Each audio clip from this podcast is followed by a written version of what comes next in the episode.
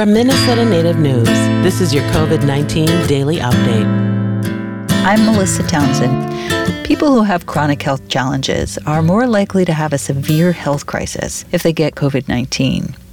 Asthma, lung disease, diabetes, and heart disease are considered chronic health challenges. Smoking commercial tobacco could also be considered a chronic health condition. Dr. Neil Patel is with the Mayo Clinic, and he explains why. One of the biggest things that smoking does in an active smoker is it destroys the cilia in the lungs and as well as in the nasopharynx. So the cilia are, are tiny hair-like follicles that help to trap damaged viruses, uh, debris, and move that debris upwards out of your lungs so it doesn't stay there and cause issues. And so it acts as one of the main defense systems against infection. And so without that, I think smokers unfortunately are a little bit defenseless. A number of Native elders work in communities across the state to keep tobacco sacred. And there are culturally specific programs that can help folks quit smoking.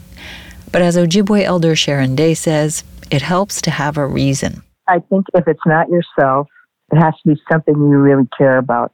For me, I was a smoker, and in 2000, the health department gave me a contract to work with youth to do smoking prevention. So the day I signed the contract was the day that I quit smoking because how could I work with kids and tell them not to smoke if I was smoking?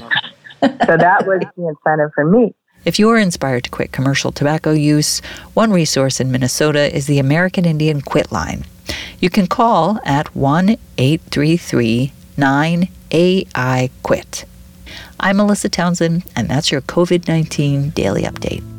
This Minnesota Native News COVID 19 daily update is supported by the Minnesota Department of Health.